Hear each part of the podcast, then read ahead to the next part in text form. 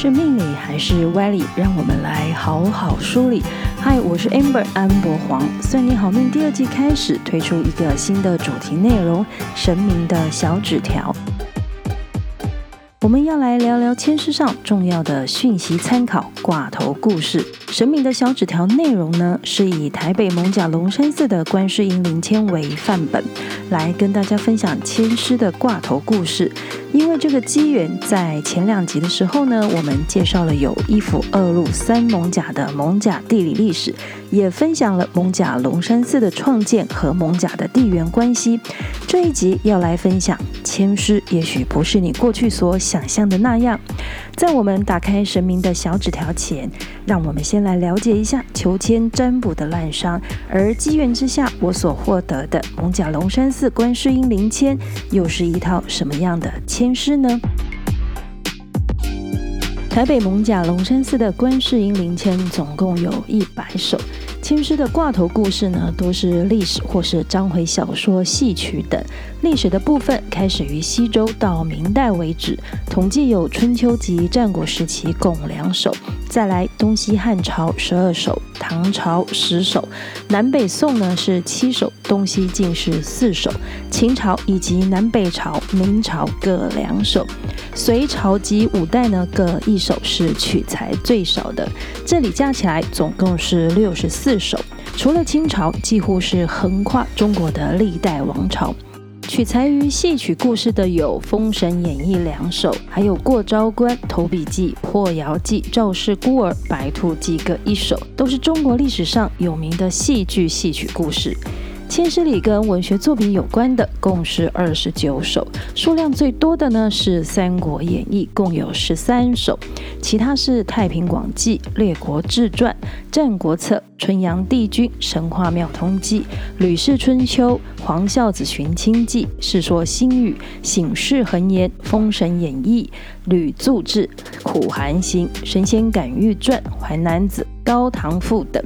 签诗是一个特殊文化，它融合道教的神仙思想、占卜、易经卦象，并且有儒家的忠君思维、孝顺父母、朋友义气，同时还有佛教的因果、无常、空这些观念。不论在挂头故事还是签诗里，都有这三教的价值观与思想在里面。签诗的文化并非是那么狭隘的，仅仅是预测占卜而已。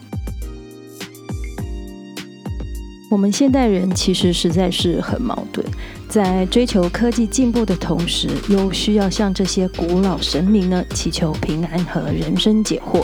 我们既觉得这是落伍迷信呢，又需要这些神谕来支持心灵。不管你是怎么看待神明的小纸条，这个祖先智慧与信仰文化的传统，没有任何的考据和辨识就相信，就算那是科学，其实也是一种迷信。如果这些神谕的故事能给你起到一些提醒、警示、激励等等启发的作用，那么它就不是封建落伍与八股。想要拿到神明的小纸条，第一个流程是得先向神明禀报，还有说明你的问题。然后第二个步骤呢，就是要直角，也就是我们说的跋杯啊，请示神明是否答应。所以直角和抽签师呢是同时及交叉进行的。但是这个直角是怎么来的呢？唐代韩愈呢有首诗在里面有写到：“手持杯角倒我直”，可以证明在唐代呢就已经有直角这样的仪式了。宋朝陈大昌的《演繁露补教》就记载了古人呢是拿蚌壳做货币，同时呢也拿来做杯角，但是因为实在是蚌壳不经摔呀、啊，后来呢就渐渐的以竹片或是木头来做代替。另外呢，有一个传说，说是在东汉的时候呢，有一个人的名字叫丁兰，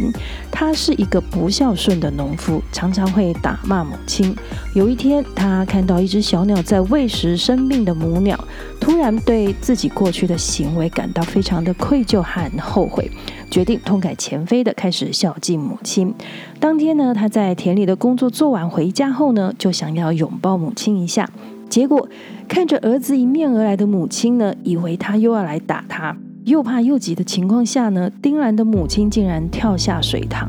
丁兰看到母亲跳下水塘，他也急着跳到水塘里面。但是说大不大，说小不小的水塘里呢，就是找不到母亲的身影。丁兰最后只找到了一块木头，他十分的后悔，但是又无计可施。最后呢，就把这块在水塘里找到的木头带回家祭拜。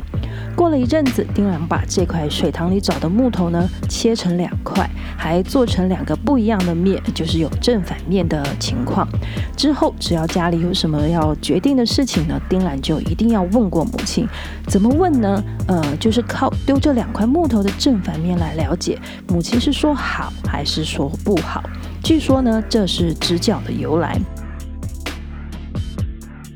而签诗的起源深受占卜学的影响，尚可追溯到《周易》的占卦，还有以诗为形式的谶语诗谶。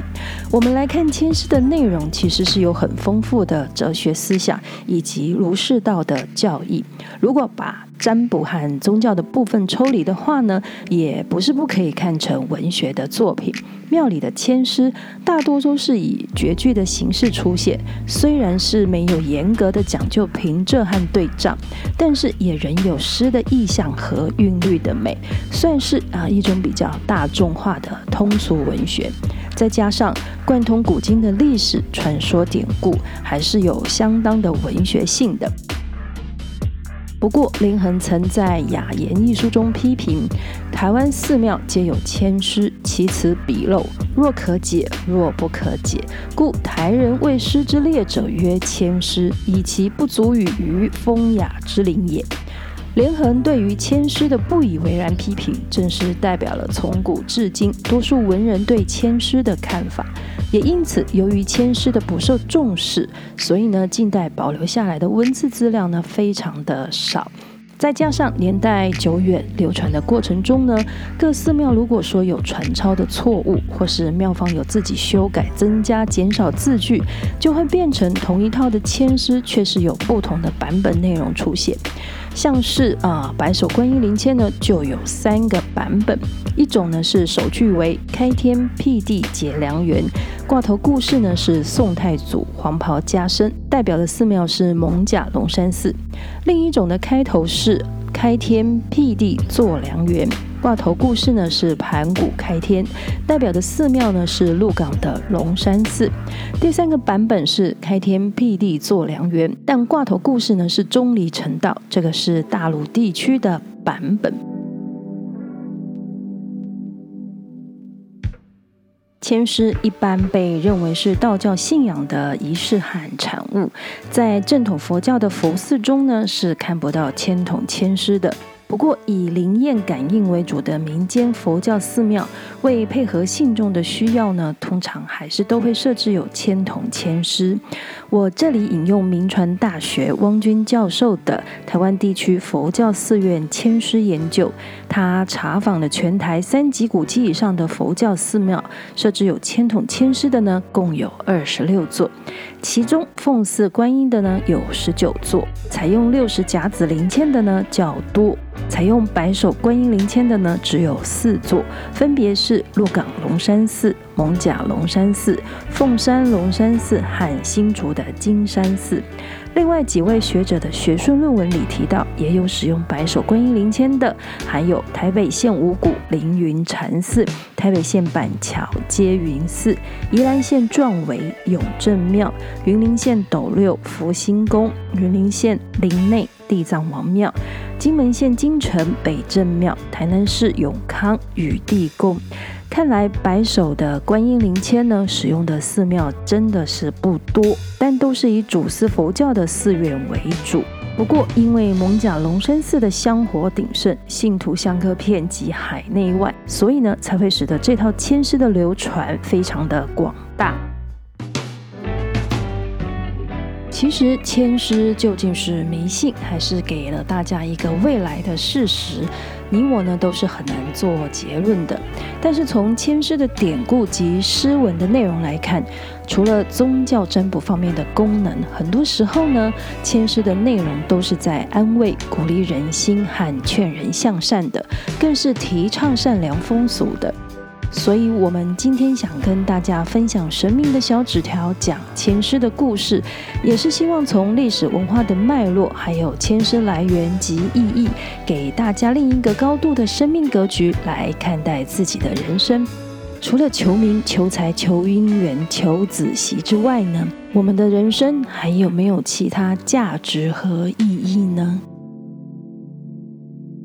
今天神明的小纸条就先跟大家聊到这里了。我们后续还有很多签诗故事要跟大家分享。如果您觉得意犹未尽，请记得按下追踪或关注，节目更新就会马上通知大家哦。最后支持我们继续 Podcast 内容创作，请在收听的平台上给我们五颗星的评价哦，谢谢大家！再次感谢台北蒙甲龙山寺观音灵签的签师提供，算您好命，神明的小纸条，我们下次再一起传纸条讲签师故事，拜拜。